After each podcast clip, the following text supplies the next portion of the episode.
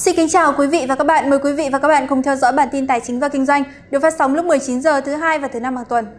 Bản tin hôm nay ngày 31 tháng 3 có những nội dung chính sau đây. Kinh tế Mỹ tăng trưởng 6,9% trong quý 4 năm 2021. GDP quý 1 năm 2022 của Việt Nam tăng 5,03%. Ngân hàng bắt đầu siết mạnh cho vay bất động sản. Nhà sản xuất xe điện Việt Nam VinFast cho biết họ sẽ bắt đầu xây dựng nhà máy ở North Carolina trong năm nay. Công ty cổ phần đầu tư và phát triển bất động sản Anza từ năm 2022 đến năm 2024 sẽ tung ra thị trường 11.400 sản phẩm. Kinh tế Mỹ tăng trưởng 6,9% trong quý 4 năm 2021. Các nhà kinh tế kỳ vọng đà tăng trưởng sẽ tiếp tục mở rộng trong thời gian tới. Trong báo cáo điều chỉnh lần thứ ba của Bộ Thương mại Mỹ về tăng trưởng kinh tế quý 4 năm 2021, tổng sản phẩm quốc nội của nước này trong quý 4 năm 2021 đạt mức 6,9%, giảm nhẹ so với dữ liệu ước tính hồi tháng 2 là 7%. Trong cả năm 2021, nền kinh tế Mỹ ghi nhận mức tăng trưởng 5,7%, mức tăng mạnh nhất kể từ năm 1984, sau khi chính phủ Mỹ tung ra các gói cứu trợ liên quan đến đại dịch trị giá gần 6.000 tỷ USD. Tuy nhiên, đà tăng trưởng này chậm lại đáng kể giữa bối cảnh số ca nhiễm COVID-19 gia tăng đột biến vào đầu năm nay, chuỗi cung ứng tiếp tục gián đoạn và lạm phát leo dốc. Mặc dù hiện tình trạng lây nhiễm dịch giảm đáng kể, dẫn đến việc chính phủ Mỹ nới lỏng các biện pháp hạn chế trên toàn quốc, song lạm phát của Mỹ vẫn đang tăng vọt, còn các chuỗi cung ứng vẫn đang trong tình trạng tắc nghẽn. Cục Dự trữ Liên bang Mỹ mới đây nâng lãi suất thêm 0,25 điểm phần trăm và báo hiệu một lập trường diếu hâu trong chính sách tiền tệ, khiến thị trường trái phiếu lo ngại suy thoái sẽ xảy ra. Sự chênh lệch giữa lợi suất trái phiếu kỳ hạn 10 năm và 2 năm hiện chỉ còn khoảng 0,2% so với khoảng 1,5% thời điểm một năm trước. Các nhà kinh tế kỳ vọng đã tăng trưởng kinh tế Mỹ sẽ tiếp tục mở rộng trong thời gian tới, với thị trường lao động thắt chặt và các khoản tiết kiệm lớn giúp các hộ gia đình chống lại lạm phát cao. Kinh tế Việt Nam khởi sắc trong quý 1 khi tổng sản phẩm trong nước ước tính tăng 5,03% so với cùng kỳ năm ngoái. Hầu hết các ngành và lĩnh vực đều có xu hướng phục hồi và tăng trưởng trở lại. Theo cơ quan thống kê, tổng sản phẩm trong nước quý 1 năm 2022 ước tính tăng 5,03% so với cùng kỳ năm trước, cao hơn tốc độ tăng 4,72% của quý 1 năm 2021 và 3,66% của quý 1 năm 2020, nhưng vẫn thấp hơn tốc độ tăng 6,85% của quý 1 năm 2019. Trong đó, khu vực nông, lâm nghiệp và thủy sản tăng 2,45%, đóng góp 5,76% vào mức tăng trưởng chung. Khu vực công nghiệp và xây dựng tăng 6,38%, khu vực dịch vụ tăng 4,58%, đóng góp 43,16%. Sản xuất công nghiệp trong quý 1 năm 2022 tiếp tục khởi sắc với giá trị tăng thêm toàn ngành 7,07% so với cùng kỳ năm trước. Trong đó công nghiệp chế biến, chế tạo tăng 7,79%, sản xuất và phân phối điện tăng trưởng ổn định, ngành khai khoáng tăng trưởng dương, chủ yếu do khai thác than và quặng kim loại tăng. Theo Tổng cục Thống kê, tình hình đăng ký doanh nghiệp quý 1 có nhiều khởi sắc, số doanh nghiệp thành lập mới và quay trở lại hoạt động tăng 36,7% so với cùng kỳ năm trước. Trong tháng 3 năm 2022, tổng kim ngạch xuất nhập khẩu hàng hóa ước tính đạt 66,73 tỷ USD, tăng 36,8% so với tháng trước và tăng 14,7% so với cùng kỳ năm trước. Ngoài ra, giá xăng dầu, giá ga tăng theo giá nhiên liệu thế giới, giá nhà ở thuê tăng trở lại sau khi dịch COVID-19 được kiểm soát.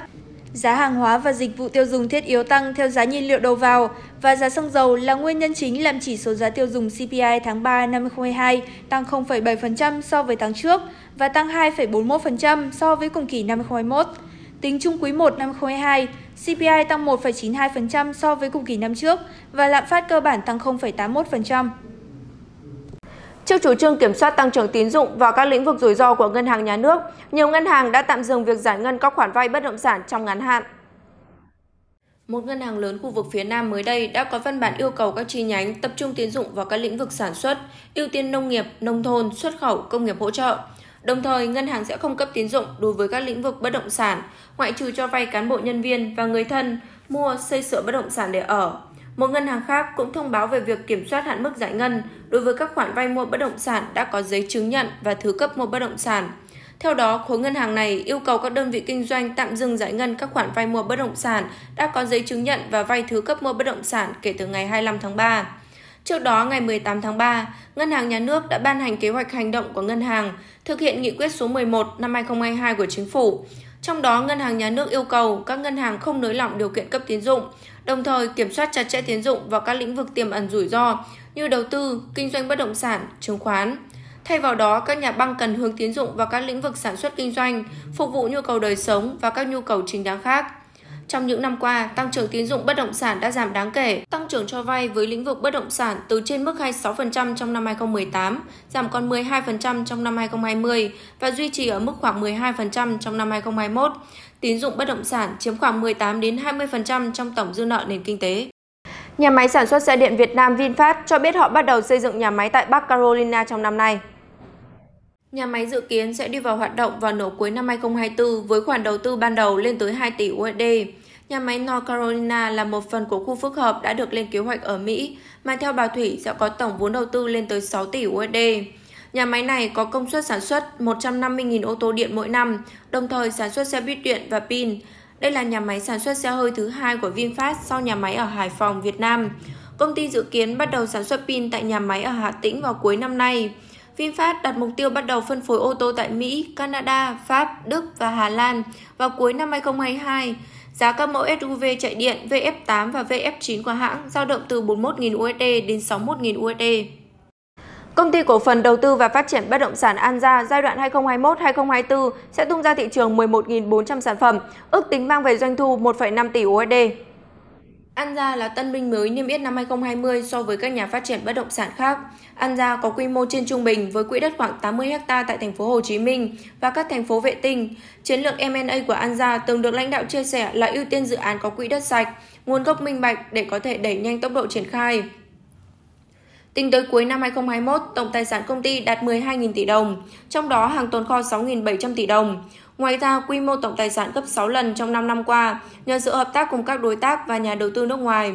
Riêng năm 2022, An Gia cho biết sẽ bàn giao sản phẩm tại dự án Standard Bình Dương, rồi sóng Vũng Tàu ra mắt dự án mới rồi gió Bình Dương với khoảng hơn 3.000 căn hộ. Ngoài ra, công ty dự kiến tiếp tục triển khai một loạt các dự án ở thành phố Hồ Chí Minh và các tỉnh thành lân cận như Bình Dương, Bà Rịa Vũng Tàu, Đồng Nai, Long An. Lãnh đạo An Gia cho biết, giai đoạn 2021-2026 đánh dấu sự chuyển mình phát triển nhanh hơn của An Gia với tổng số dự án triển khai gấp gần 2 lần, số sản phẩm gấp hơn 8 lần, quy mô diện tích sàn thương mại gấp 9 lần so với giai đoạn 5 năm trước đó. Công ty dự kiến đưa ra thị trường khoảng 11.400 sản phẩm với doanh thu khoảng 1,5 tỷ USD.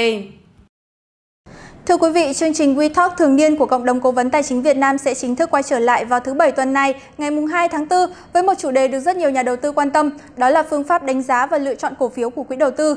Với sự tham gia chia sẻ của chuyên gia Nguyễn Hoài Phương, quản lý quỹ đầu tư cổ phiếu tiếp cận thị trường Việt Nam, trong phần cập nhật diễn biến tài sản quý 1, chuyên gia sẽ có những nhận xét, đánh giá và dự đoán cho các quý tiếp theo. Chương trình sẽ được livestream trên YouTube Tài chính và Kinh doanh. Vina Capital và Group Cộng đồng Cố vấn Tài chính Việt Nam. Xin mời quý vị cùng tham gia để đặt câu hỏi trực tiếp tại livestream.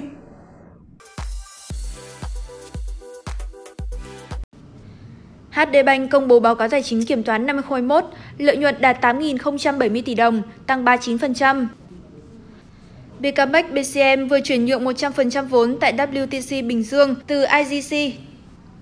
Vinaconex muốn thoái toàn bộ 20% vốn tại phát triển hạ tầng đô thị Vĩnh Phúc. Hodeco muốn nâng sở hữu tại xây lắp Thừa Thiên Huế mà không phải chào mua công khai. Chứng khoán SHS cho danh sách cổ đông phát hành 325 triệu cổ phiếu, giá 12.000 đồng trên một cổ phiếu. Novaland muốn phát hành 490 triệu cổ phiếu để tăng vốn, mục tiêu lợi nhuận 6.500 tỷ đồng. Vĩnh Hoàn, cổ phiếu tăng 107%, công ty mang toàn bộ hơn 1,43 triệu cổ phiếu quỹ ra bán. FPT Retail muốn tham gia sản xuất máy vi tính và thiết bị ngoại vi của máy vi tính. Sau đây là bản tin chứng khoán. Phiên giao dịch cuối cùng của tháng ghi nhận sự hồi phục sau những phiên giảm trước đó. Tuy nhiên, đà tăng không giữ được lâu mà càng về cuối phiên chiều càng giảm. Chỉ số tâm lý thị trường Topi hôm nay trong phiên trước ở mốc 48 trung lập, trong khi phiên tuần trước ở mốc 50. Các mã cổ phiếu vốn hóa lớn có sự phân hóa rõ rệt, chỉ có 19 trên 30 mã tăng điểm. Các mã cổ phiếu nhóm ngành ngân hàng, bất động sản đóng vai trò dẫn dắt thị trường trong phiên sáng. Tuy nhiên, càng về chiều, biên độ tăng càng giảm. Các mã cổ phiếu nhóm ngành dầu khí chịu áp lực bán lớn sau thông tin Mỹ giải phóng tới 180 triệu thùng dầu khí. Các mã cổ phiếu như PTV giảm đến 6,8%, PVC giảm đến 5,4%. Tương tự, các mã cổ phiếu nhóm thép cũng bao trùm sắc đỏ. SMC giảm đến 6,5%, HPG may mắn hơn chỉ giảm 0,9%. Kết thúc phiên, VN Index đóng cửa ở mốc 1.492,15 điểm, tăng 1,64 điểm. HN Index đóng cửa ở mốc 449,62 điểm, giảm 1,57 điểm. Toàn sàn VN Index có đến 267 mã giảm điểm, con số này đối với HN Index là 157 mã. Phiên giao dịch hôm nay, các mã cổ phiếu như VNM, VPP hay ACB là những mã cổ phiếu đóng góp tích cực nhất vào thị trường. Ở chiều ngược lại, các mã cổ phiếu như STB, HPG hay MSN là những mã cổ phiếu kéo thị trường đi xuống. Đáng chú ý, thanh khoản trên thị trường hôm nay chỉ đạt 21.664 tỷ đồng. Thông tin vừa rồi đã khép lại bản tin của chúng tôi ngày hôm nay. Xin cảm ơn quý vị đã quan tâm theo dõi. Xin kính chào và hẹn gặp lại trong các bản tin tiếp theo.